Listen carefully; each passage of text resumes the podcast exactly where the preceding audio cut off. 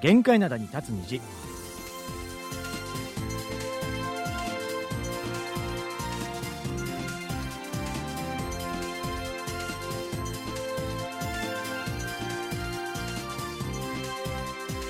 リスナーの皆さん、あにわせよ。木曜日の限界棚に立つ虹、金虹、トマジェリーのトム、イジンヒョンです。先週の寒波が嘘のようですね。今日は若干寒い感じもするんですけども、来週にかけてどんどん寒さが緩むそうです。はい、あにわせよジェリー武田博光です。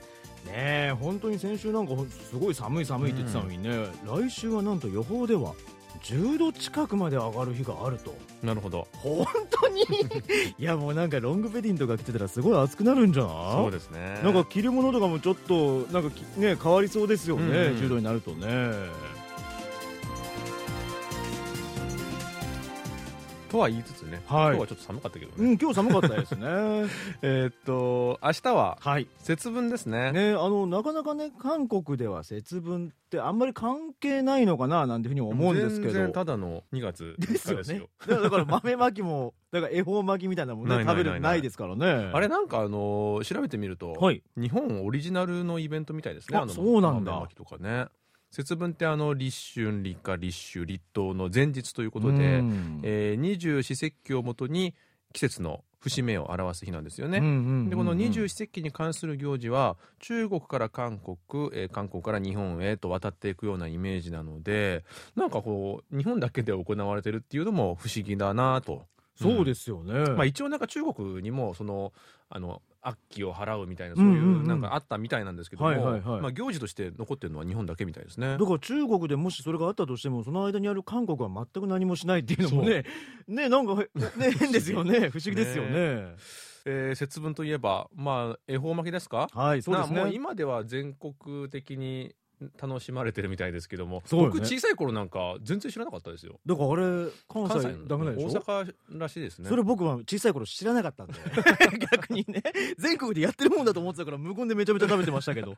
まあ今はかなり全国的にやってるみたいですけども、ねえ。まあ、あの、見ると、キンパとね、似ていて、そうですね、うんまあ、韓国人から見てると馴染みがあるようでまた得体の知れない謎の風習だなと。そうですよね。無言で食べなきゃいけないっていうのがね、まあ、またね、なんかすごい変わったイベントだなとは思うんですけどまあ、キンパはね、なんかこう、太巻きとちょっとあの、ね、形状も似てますから、ね。日本の人からしてみれば、こう、馴染みのある食べ物の上位には入ってくるんじゃないかなとは思うんですけど、まあ、ご飯がね、酢飯ではないということですよね、キンパもね。最近太巻き流行ってたりしますけどねはいはいはいはい、そうです韓国ね。うんよく似てますね、はい。でキンパといえばまあいろんな種類ありますけども、うんうんまあ、普通のオーソドックスなキンパから、まあ、あのコマキンパ、はいはいはいちっちゃい一口サイズのキンパとかあとヌードキンパっていうはいのもあって、そうですね。あのご飯が外側になって、えー、海苔が中に入ってる感じのやつもあるんですよね、チュンムキンパっていうのもあるよね。あれもあるねあのねキムチの横についたやつねねあれも美味しかったりしあとますね。最近だとあのケトジェニックダイエットってあるじゃないですか、はいはいはいはい。あれから来ててあのご飯のないキンパはいはいはい。なんか卵がすっごいたくさん入ってありますてみたいな、ね。あれキトキンパっていうふうに韓国では言うんですけど、はいあれもなんかいろいろ流行ってましたよねねえ、結構いろんなインターネット見るといろんなレシピが出てきたりしますからね、そういうのね。まあ、何が好きですか？僕ね選べるじゃないですか大体やっぱね、結構キンパって当たり外れあんまなかったりするんですけども、まあそうそうね一番当たり外れないのはツナだと思ってるんですあ。ツナどこ行っても大体ツナは、なるほどまあ安心かなと。うんうんで、あとは、僕の家の近くではこう揚げたてのフライとか入れてくれるところあるんですよ。おではい。で、あの、キンパってやっぱ、海苔巻きみたいなもんなんで、うんうん。やっぱああの食感がしっとりしてるじゃないですか、はい。でもあそういうフライ入れるとすごい食感が変わってカリカリするんでまたそれが美味しかったりするんですよね。フライは結構珍しいですね。そうそうそう美味しいよ。なるほど、うん。なんか何が好き？僕はあの個人的にあのチーズ好きなんですけども、はいはいはいはい、はい。うちの近所にねダブルチーズをやってるところがあって何そのダブルチーズ？チーズ2倍で入れてくれるところ。大手ハンバーガーみたいな。美味しいよ。あそうなんだ。無群寺がめちゃめちゃうまいんですあよ。あはいはいはいあのはい無群寺っていうのはキムチのねちょっとあのなかなりつけてから立ったやつ、ね。ちょっとあのすあの酸味の効いたキムチをこう洗ったやつを入れるんですけども、はい。それがまた美味しいね。美味しそうだね、まあうん。本当店によっていろんな味ありますから、はい。ぜひね皆さんもいろいろ試していただきたいなと思います。そうですね、はい。えーそれでは今日はこの曲から聴いていきたいと思います、はい。えーキンパの話をしたのでこの曲ですね、えーとジャドゥでキンパキンパです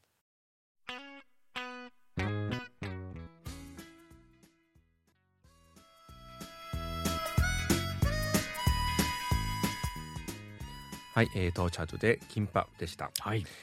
先週のライブ配信でね、うんうん。韓国基礎能力試験っていうクイズ大会やったんですけども、はい、そうですね。その時の問題についていろいろとお便りいただいてます、はい、えー、秋田県のタワリンコさんからいただきましたありがとうござい。ますえー、金日の皆さんこんにちは。今年の冬は信じられないくらい雪が少ない冬となっています。うんほとんど雪かきはしていません。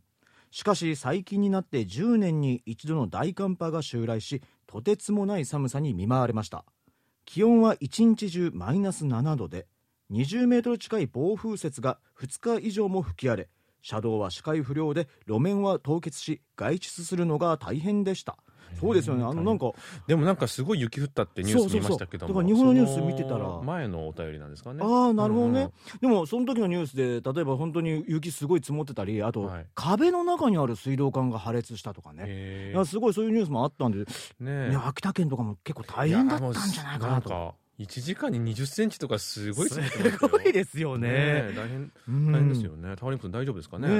うん。え YouTube ライブのクイズ韓国の太極旗のデザインですが私は北イコール共産主義だから赤、うん。南イコール自由民主主義だから青。なるほど。または某コーラのマークというふうに覚えていますと、あでも某コーラのマークもうん、一瞬あれどっちだっけってなるんですよね。僕あのその某コーラもともと俺韓国のだと思ってましたからね。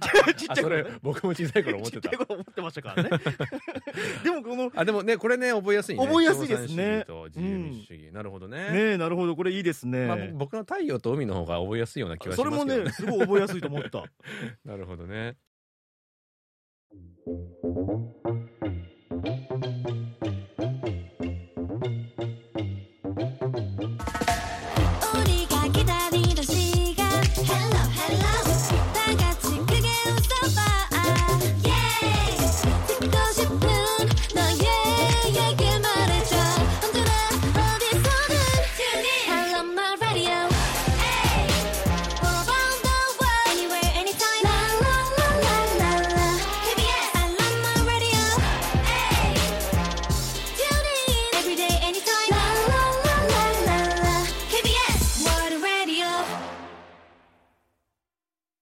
韓国の本と映画であなたの人生をもっと豊かに。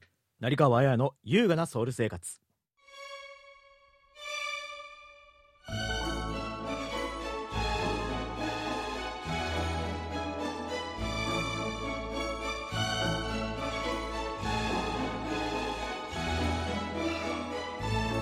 はい、えーこのコーナーでは元朝日新聞記者で現在映画ライターとして活躍する成川彩さんに韓国の本と映画について紹介解説していただきます、はい。成川さんこんにちは、こんにちこんにちは。はえー今週は映画の週なんですけども、うん。はい。どんな映画を紹介していただけるんでしょうか、はい。はい、本日ご紹介する映画はイムスンレ監督の交渉巨祖です。うん。はい。はい、見たい、日本でも人気のヒョンビンと、えーはい。ハン・ジョンミンが主演の映画で、韓国では1月18日、あのソルラルの連休の前に公開されて、うんはい。えー2月1日の時点で観客数150万人と150いう万人。ことで、はい、話題になってますあでもなんかこの、うん。この二人にしてはって感じですね。ちょっと期待よりはちょっと少ないのかなっていう、結構あれですよね。スラダンに取られちゃってるそういうところもちょっと嬉しくもありますけど、でもなんか日本の映画あれなんだっけ？せっかこいでしたっけ？そうそうそう、はいはいはいあれも人100気なん万人ね、はいそうそうそう。うん。ちょっと日本に負けてますね。そうなんですけども、はい、であの映画の方は2007年に起きた実際の事件がモチーフになっていて、うんうん。えーどういう事件かというとアフガニスタンを訪れた韓国の教会信者たちが、えータリバンに拉致されたという事ありま件でしたよね。はい。映画ではタリバンとの交渉がメインで描かれてました。なるほど。私すごく覚えてるのが、その日本でドラマ「愛の不時着」が大ヒットしていたうんうんうん。2020年に私のところにもヒョンビンインタビューしてくださいっていう依頼が結構来たんですけども、はいはいはい。でも全然ダメだったのが、うん。その頃ヒョンビンが交渉のこの映画の撮影でヨルダンに行っていてうん。全く応じられないと。じゃあヨンビン様にうん。会えるチャンスだったのに。そうそうそう。惜しくも。ねあえず。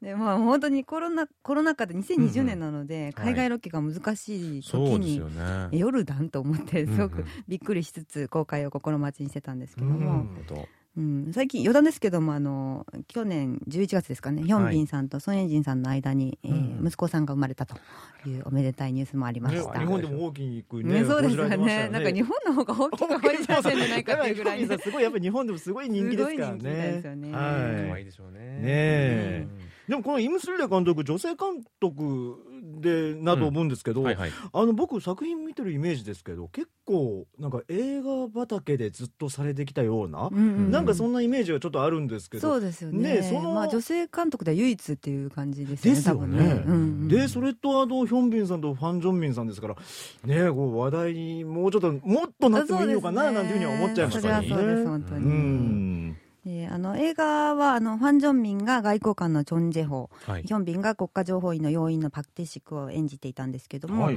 まあ、2人がタリバンとの交渉に当たるということだったんですけどもヒョンビンは今回結構ガラッと変わった感じで、あのひげを生やしてあの野生的な感じで、えー出てきたんですけどももうアクションもさすがかっこよかったですけども、うん。武田さんこの間おっしゃってたあの撮影中のハルピンで、はい。アン・ジュン軍役ということでなんとなくこんな感じなのかなと想像しながら見てました。多分キャラクターは全然違うとあ思う違いますか？あのひげのね位置もちょっと違うかな。なるほど。現代版でした。はい、であの主演の2人の他にもあの、うん。昨年の大ヒットドラマ「ウヨンウ弁護士は天才肌で」はい。あのウヨンウの先輩弁護士役で人気が出たカン・ギヨンさんあーうん。いてはい、うん。あの現実役の、えー役を演じてたんですけどもまあ、2人は本当に緊張感いっぱいのあの主演の2人はうんうん。緊張感いっぱいなので、それをちょっと和ませてくれるような、うんあのココメディ担当みたいな感じで出てました。ううん。ん。でもカンギヨンさん僕あのウヨンウでしか見たことないんですけあどなんか最初すげえいけすかない弁護士なのかななんて思ってたら多分あの方がもともと持ってらっしゃるなんかクールさみたいなのがその役にちょっと出てくるんですよ。うん。それ見ててあこれ多分すげえ人気のある俳優さんだなと思ってたんですけどこう映画にも出てらっしゃるんですね、えーそうそうすごい人気出ましたよね、なんかあのうん人間味あふれる上司みたいな感じでね。うんそうそう。で私はあの映画では最も普通の恋愛っていうのにも出てて、がそうまあ、結構面白い役で 私は見てたんですけど。も、はい、であの実際の事件の方ですけども2007年に23人 ,23 人の韓国人がアフガニスタンで拉致されて、うん。えーこのうち2人が殺されて、うん。えー21人が解放されたという事件だったんですけども、はい。えー危険なじ危険な地域と分かっていながら選挙活動に行ったということで、韓国内では教会関係者に対する非難の声も上がったというふうに聞いてたんですけども、ジニョンさんは当時ニュース覚えてますか？ああでもなんかうろ覚えでありますね。あの日本でもなんか結構拉致されてっていうのは中東の方で結構あったじゃないですか、うん。でも大体日本ってのはジャーナリストとかあそういう人ですよね。はい。で韓国やっぱあの選挙活動っていうことで、うん。まあ、確かにちょっと非難はあったのは覚えてます、ななんであの行くなって言ってんのにわざわざ行って、だからよく言われるのは自己自業自得だろうみたいな感じで言うんわれた風潮でしょ、まあそまあそんな心ないことを言うのもあれだけども、うん。確かにまあ言いたくなる気持ちもわからないってことはないですよね日本も2008年にあの NGO で、えーの活動で入った、えー伊藤さんという方が殺害されてたんですけども、うんでね。でも、まあ23人っていう人数の多さがやっぱり衝撃ですよね。そうですよね。うん。であの実際はわからないんですけども映画の中ではあの拉致された韓国人グループの目的が当初はボランティア活動と、えーいうことで、えーじゃあ解放しようかということで解放に向けて交渉がまとまりかけていたのが、うん。えー韓国のある放送局が、えー実は選挙活動だったとえーいうことを報じてしまって、えーそれを知ったタリバン側が怒って、えー態度を変えるというのが出てきたんですけども、まあ、やっぱり宗教的な、ね、あの敏感な問題なので,、うん。でね。まあ、やっぱりアフガニスタンでキリスト教の宣教というのは、えーリスクが大きいなというこれ気がしますよ実際のところね。どうなんですかね？気になりますね。どうなんですかこねれ本当だったらだいぶあれですよそうね。ですよね。大問題ですよね。やっちゃいましたよね。そうなんですよね、まあ、日本であんまり海外で宣教布教活動ってあんまり聞かないんですけど、うん。うん韓国は結構よく韓国はでも聞きますね昔からよく聞きますね。うん。まあでもキリスト教の基本的な教え自体がどんどん布教しなさいっていう教えなので、まあそういうことになるのかなと思うし、だから僕はあの日本にいた頃になんかあったのを覚えてます？韓国からいらしたこの宣教活動でいらした方となんか親が知り合いでみたいな感じであったのなんか覚えてて、日本にもかなりたくさん来ていたはずですよね宣。教ビザみたいなのがあるみたいうんですね。うんなるほど。ねでまあ、その交渉の難しさが映画のメインだったんですけども、はい。えー人命救助が最優先というふうにも言い切れないのが、まあ、タリバンの要求をそのまま受け入れると国際社会の非難も受けるし、うん。えー米国との関係というのもあるので難しいんですよね。そうですね、うん。この当時僕かすかに覚えてるその米国との関係のん。本当にそのニュース報道があったのが、なんか日本のそのニュースもあったのでそれでちょっと関連して覚えてるんですよ、うん。その米国との関係の葛藤っていうのが、うん。ちょっとあの実際は分かんないんですけどもやっぱり映画の中ではもう、あの受け入れずに要求は受け入れずにあの軍事力で突破しようとするそういう面があったりとかなんかそうすると人命がちょっと危ないわけですよね。そうですよね。うん、そういう葛藤が出てきました。うんでまあ、スター俳優さっきあの武田さんもおっしゃったんですけどもスター俳優2人主演でうん「ヨルダンロケ」とうん。いうこういう大規模な映画で、えー制作費100億ウォンを超える規模の映画を女性監督が撮るということ自体初めてなんですね。初めてなんですね、うん初めてみたいですね。ねで、まあ、イム・スーレ監督はひゃ1996年のデビュー以来コンスタントに作品を撮り続けている数少ない女性監督の一人で、本当に韓国映画界の中心で活躍しているという意味では唯一だと思うんですけども、私は本当に初期のあのワイキキブラザーズといううん2001年の映画が好きなんですけども、はいここにあの有名になる前のファン・ジョンミンさんが出てたんですようんね。多分その縁だと思うんですよね。そうそうそうですようね。んであの前作の「リトル・フォレスト」えー春夏秋冬で、えーの見たと、えー、イミスル監督の作品を見たという日本の方も結構いると思うんですけども、はい。まあ、その前作の田舎でヒーリングという雰囲気から真逆とも言える交渉なんですけど まあこの幅の広さがイムスル監督の魅力なのかなというふうにも思います。全く違いますからね。全然ですよね。本当に同じ監督っていう。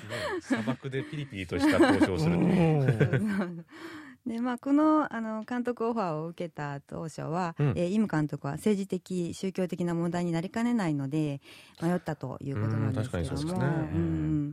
でまあ、これまで韓国映画で描かれてこなかった素材というのもあって挑戦したと話していました。でまあ、確かに拉致事件が起こってその結果として殺害されたりとか解放されたりっていうのはニュースで知るんですけども、実際にその間にどういう交渉が行われてるかっていうのは出てこないので、そうですね。うん、そういうのはなかなか想像できない世界だったのであの映画として面白く見見ました、でも本当にこういう緊張感のある映画韓国作らしゃうまいですからうねん。そうですよねであの日本でも公開予定と聞いていて、まあ、はい。時期はまだ決まってないと思うんですけども、うんうん。まあ、ぜひ劇場で見てもらいたいなと思います、今は大体結構日本で大体公開されますよね。うん、まあ大きいのは結うんうんう構ん。公開されますよね、特にヒョンビンさんうんなんであまあ確かにそ 分これはそうですよね。もう撮影の時から多分。でまあヒョンビンさん昔なんかヒョプさんうん。はい交渉とすごい似て、ザそうなんですよ。日本語の放題は確かザ・ネゴシエーションとうんか、そうですそうです、はいはいはいはい。うん。交渉してばっかじゃんとか。あそうなんです 見た感じよ日本語にするとどっちも交渉になるんですよそうそうそうそう。ねそれちょっと面白いなとそ思のイメージあってキキャスティングもあったのかな？そん。な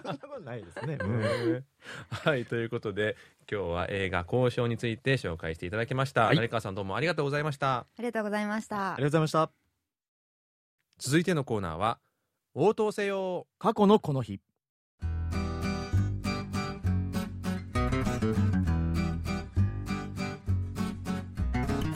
このコーナーは過去の今日に韓国でどんなことがあったのかをご紹介します。それでは早速過去の2月2日にタイムスリップしてみましょう。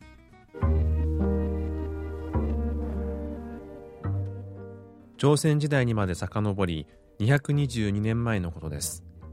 1801年2月2日朝鮮王朝主導のもと朝鮮で初めてのキリスト教弾圧事件親友教国が始まりました。韓国にキリスト教の教えが入ってきたのは17世紀の初め頃。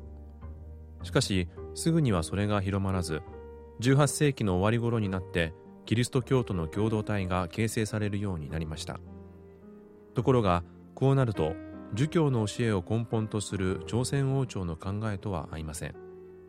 さらにこの時代前の王様の長女の頃に起きた政権争いが激しくなっておりこの政権争いも絡んで弾圧事件につながったのでした。この時処刑されたり流刑になったりした人々は約300人に上ると言われています、はい、うん。今日はキリスト教の弾圧事件についてはいだと思うんですけどここでいうキリスト教っていうのはカトリックのことなんですよね。まあ、日本でも似たようなことが似たような時期にありましたけども、はいはいはい、えーさっき17世紀の初め頃に入ってきたって言いましたけども、文禄の役の時に、えー日本の小西行長が宣教師を連れてきたのが最初っていう説もあるみたいなんですよね。もう本当秀吉の家臣だしね、うん。キリシタン大名としてもすごい有名な小はい西行長ですから、そういう説もあるんですね。そうそうそう。あとこの政権争いも絡んで弾圧事件になったっていうのはこれどういうことなんですか？これはあの、えー当時の王様チョンジョの周りにははい。キリスト教信者が多かったんですよね。ほうほう。でその次の王様の寸女の時代になってから、まあ、そいつらを一掃しようという企みもあってうん。こんな事件が起きたんですね。あの前に谷川さんのコーナーではい「チャサンオボ」っていう映画を紹介していましたよね、はい。あの映画の主人公のチョン・ヤクチョンはこの事件で流刑になって、まあ、流刑先でお魚博士さかなクンになったわけですね。あだから繋がってるんですね。そうそうそうそう。さかなクンにはなってないと思う。それ言ってないからね。でもまあ韓国でこうしたねキリスト教の弾圧事件って結構たくさんあったって聞いたことがあるんですけどその中の一つでもあるってことですねうんうんうん。これがね。あのさっきも言ったように日本でもあのキリスト教が弾圧された歴史はありますけども、はい。まあ、なんとなく韓国の方が何度弾圧されても負けないぞ的な執念を感じるというか、うん。まあ、今となってはね3分の1がキリスト教なんても言われてますしね、そうですね。本当あの日本と朝鮮とでは背景が違うとは思うんですけど、うん。本当そういうなんかたくさんの方がですねまだ熱い信仰心を持ってる方が多いななんていうふうには思うんですけど僕の周りでも本当毎週日曜日には必ずミサとかあと礼拝に行かれる方もすごいたくさんいてそういうイメージありますね。うんうちのあの義理の母なんかもそうですしね、ああそうですよね。あの今なんかはカトリックプロテスタントまた仏教が混在しつつ、まあ、はいそれぞれに熱心な信者さんが多いですね。そうですね。まあやっぱあの生活における宗教の存在感って韓国と日本ではだいぶ差はありますよね。だいぶ違うと思いますね。はい。えーそれではここで一曲聴いていきたいと思います、はい。親友峡谷で兄のチョンヤッチョンと同じように流刑となったチョンヤギョンはいろいろな時代歴に出てくるのでご存知の方もいらっしゃるんじゃないかと思います、今日はジョン・ヤギョンが登場したドラマ「雲が描いた月明かり」から一曲。込みで「グルミグリンタイピ雲が描いた月明かり」 한 사람 살아요 はい、えー、込みの「グルミグリンタイピ雲が描いた月明かり」をお聴きいただきましたはい、えー引き続きお便りの方をご紹介していきたいと思います、工藤ゆひろさんからいただきました武田さんジンヒョンさんアニハセヨ안녕하세요先週の放送で大判焼きとご祝儀の話題がありましたが、うんどちらも私が住む北海道は独特の文化があるのでメールしましたお まず大判焼きこれ今川焼きですよね、うんうんうん。では北海道ではおやきと呼ぶことが多いです。だいぶコンパクトになりましたね。これでも聞いたことあるなおやき。へえ。おやきと聞くと中に野沢菜が入った長野県の郷土料理が浮かぶと思いますが。これなんじゃないですか？いやじゃない。北海道であこれのことをおやきっていうのを聞いたことあるんだけど、はいはい。これ私は物心ついた時からおやきとして食べて育ってきたので、うんうん。長野県の白くて甘くないおやきには今でも違和感を感じていますそして結婚式のご祝儀ですがはいはい。北海道のほとんどの結婚式は会員制です。新郎新婦との関係性を問わず出席者は全員同じ金額を払います。受付ではお金が入ったご祝儀袋ではなくお財布から直接現金を出す光景が見られますよ。不思議。ねえ。会費の相場は私の親の時代から比べると高くなりましたが昨年友人の結婚式に出席した際の会費は1万9000円でした。ほう食事はおそらく招待制の式と変わらないと思いますがコース料理とウェディングケーキを含めたデザートビュッフェでしたといただきました。こありがとうございます。れ2つ今ねうん。話題があったんですけど、はい。まずおやきね。これ聞いた今北海道ではなんかそういうふうに呼ぶっていうのは聞いたことあるんですけど確かにその長野県の郷土料理と同じだからちょっと違和感感じてしまうのかなとは思いますしね。ああなるほどねうんやっぱだだ北海道となるともうかなり遠いからだいぶ違い ちょっと沖縄気になりますねそうだね。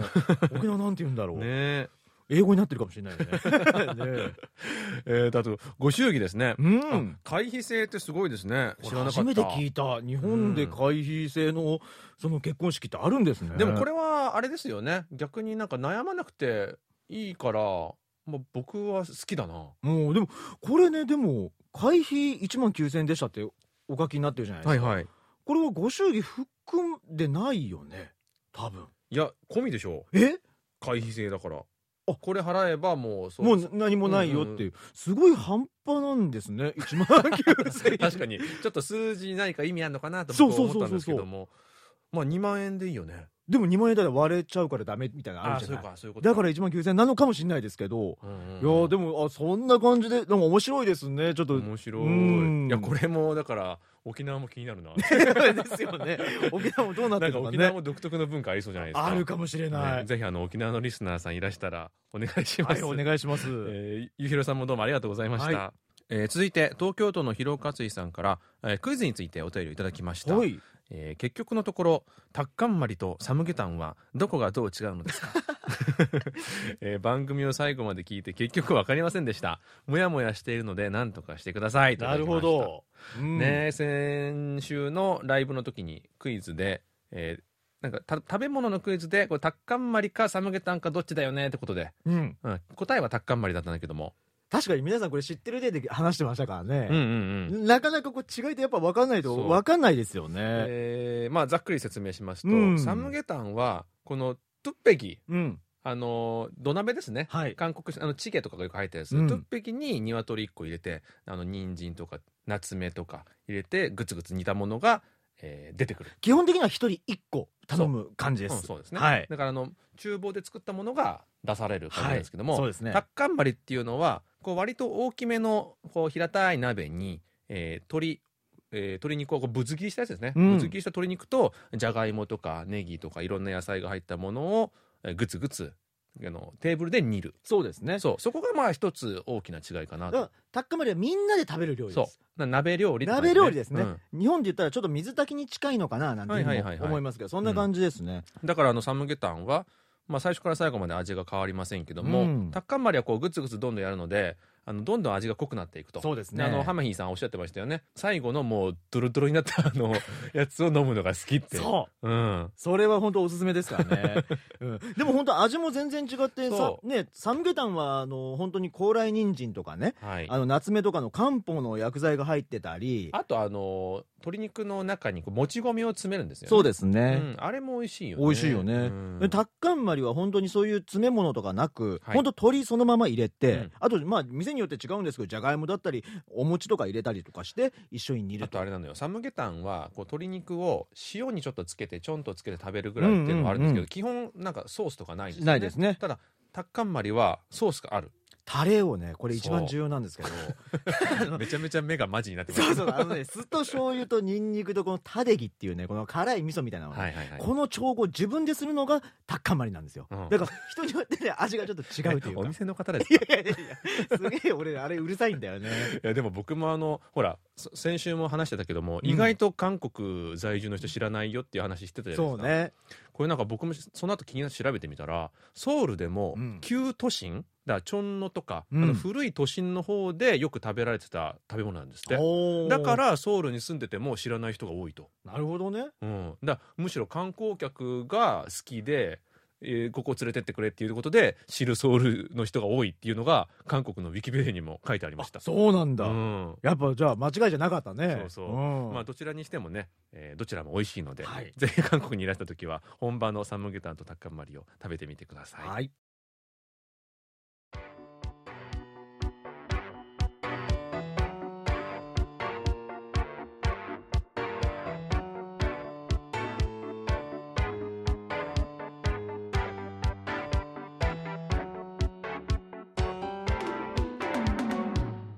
さて続いてのコーナーは2030青春エッセイ2030青春エッセイはチョン・インソンさんとアン・ミニさんが韓国の今を生きる20代30代女性として日常の小さな発見を個人的な観点から綴ったエッセイをもとに投稿していくコーナーです、はいインソンさんこんにちはあ、こんにちは。こんにちは皆さん明けましておめでとうございます。あそうかそうか遅ればせながら。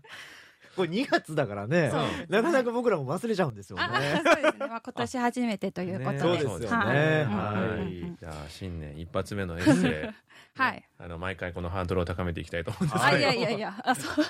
早速お願いします、はい。今の若者世代を表す言葉の一つに散歩世代、散歩世代というものがある。数字の3に諦めるという意味の法を組み合わせた三法とは厳しい経済状況によって恋愛結婚出産を諦めるという何とも悲惨な言葉である。今では三法を超え全てという意味の N がついた N 法つまりマイホームや人間関係夢人生の全てを諦めて生きる円法世代へと進化しているらしい。韓国社会の生きづらさを訴えるための言葉であるというのはわかるが希望のかけらも感じられないこの言葉が私は好きではない。こんな絶望的な呼び名がつくほど我々若者たちが意気消沈して生きているとは思わない。貧乏だってマイホームがなくったって夢持ちたいし友達も作りたいし恋もしたい。そう恋がしたいのだが数え年で30歳になった2年前に恋愛が終わって以来それらしき出会いが一つもないままとうとう満年齢でも30を超えてしまった。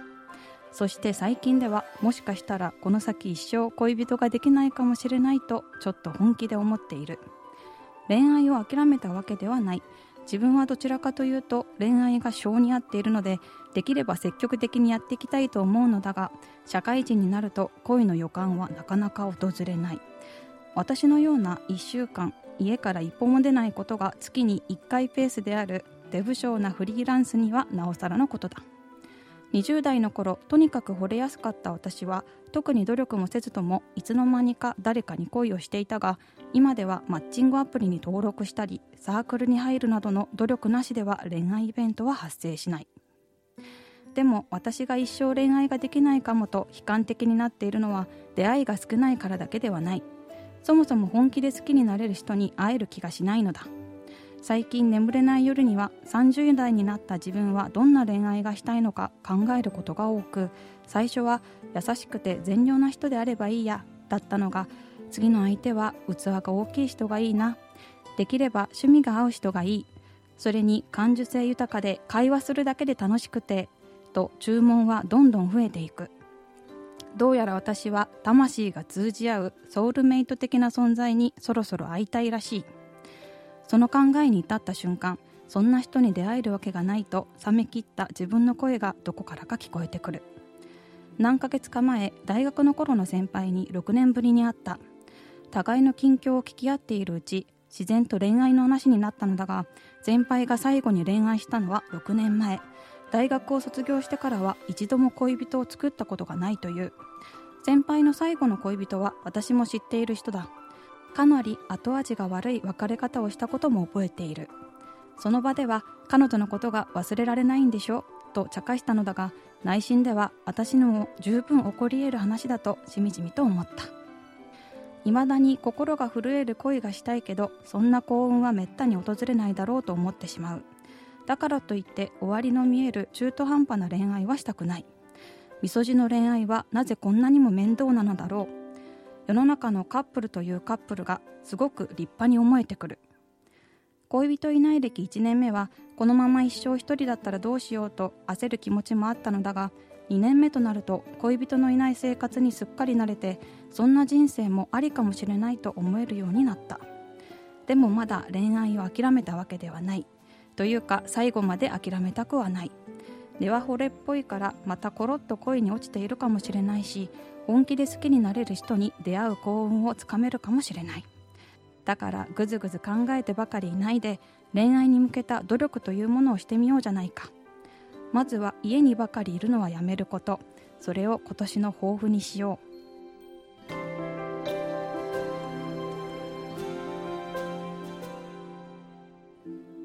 はい、はい。ということで、はい。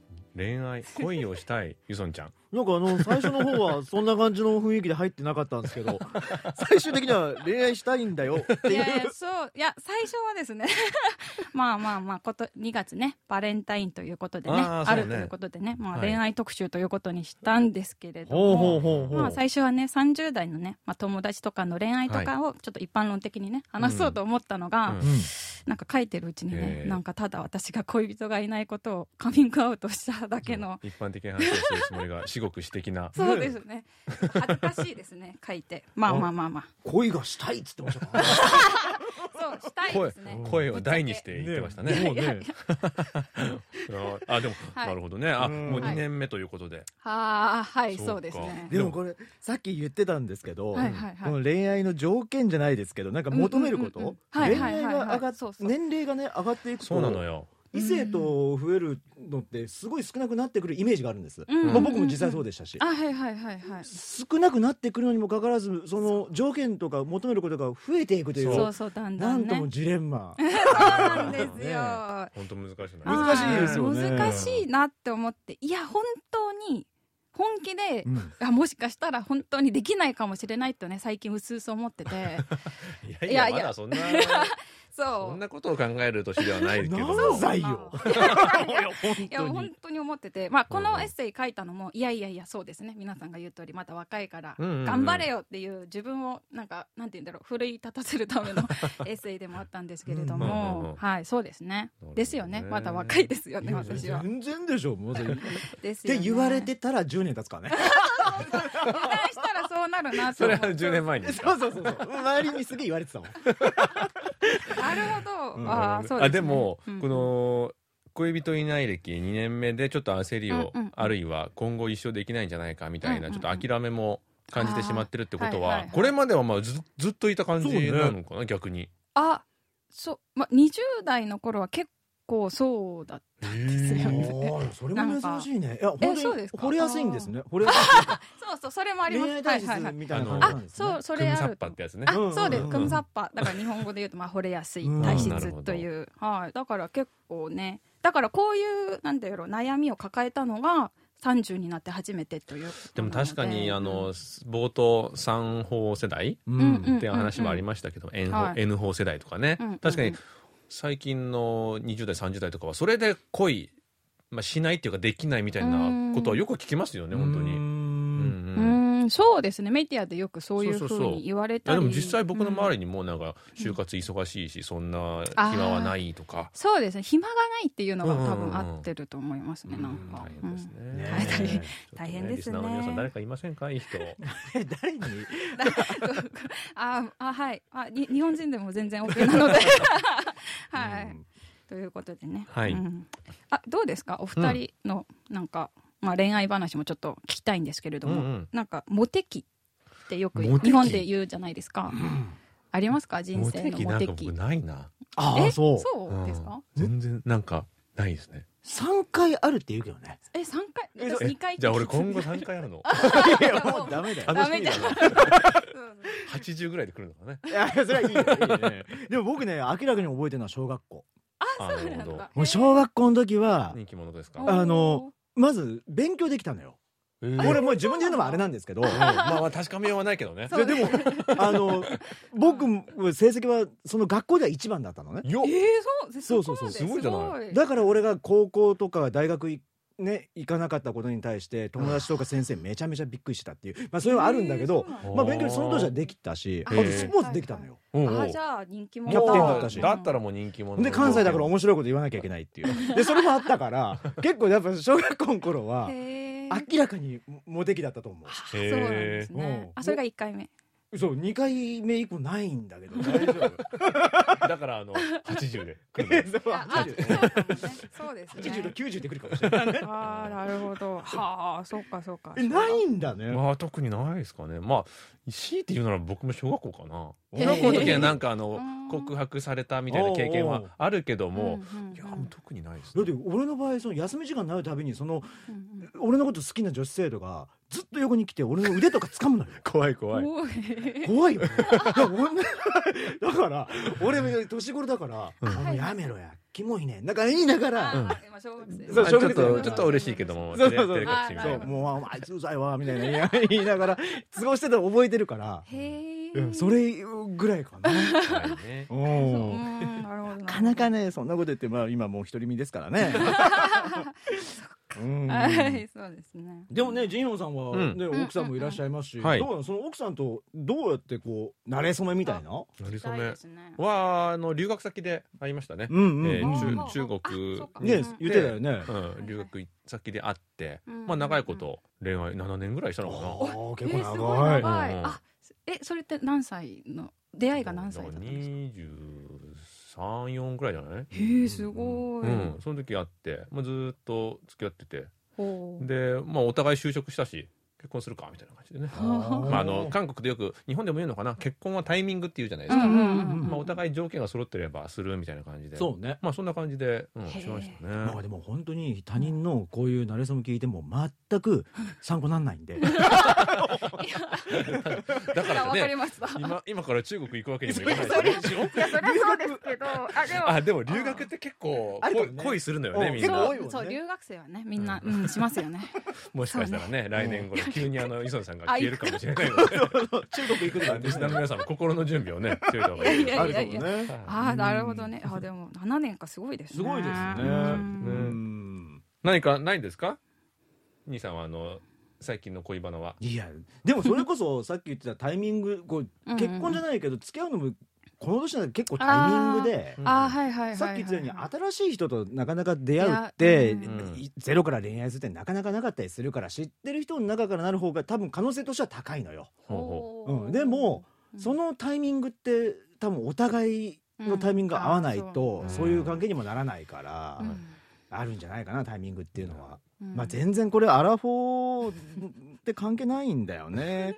あのうん。なんかうジジェリーさんも来週エッセイちょっといいペン書いてくる？何に対恋愛について。じゃあ俺もう 恋がしたいんだって。あのい1ページ全部恋がしたい。恋がしたい。恋がしたい 今どうですか？なんか恋をしたいっていう気持ちは。ももともとそこまで恋愛に対して積極的じゃないからそうなんですね。10代とかへー20代からそうだから。へえだからあんまりそういうの思ったことない俺は。えそうなんだ。はい。なるほどね。でもすごい新鮮だよね。あうん。新鮮。あそうなんですか。うん。恋がしたいって言えるのはすごい大切なことです。金日一度応援したいですね。そうですね応援してください。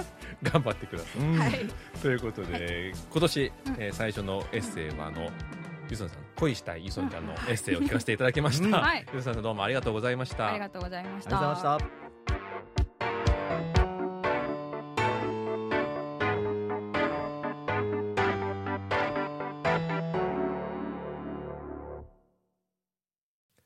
そろそろお別れの時間が近づいてまいりました。木曜日の限界灘に立つ虹金虹ではリスナーの皆様からのお便りをお待ちしております。宛先はジャパニーズアットマーク KBS.CO.KR です。どんなことでも構いませんのでどしどしお送りください。それでは来週も木曜日にお会いしましょう。木曜日の限界などに立つ虹金虹のお相手はトムジェリートムイジンヒョンと。ジェリー武田博光でした。皆さんアニョイゲセヨ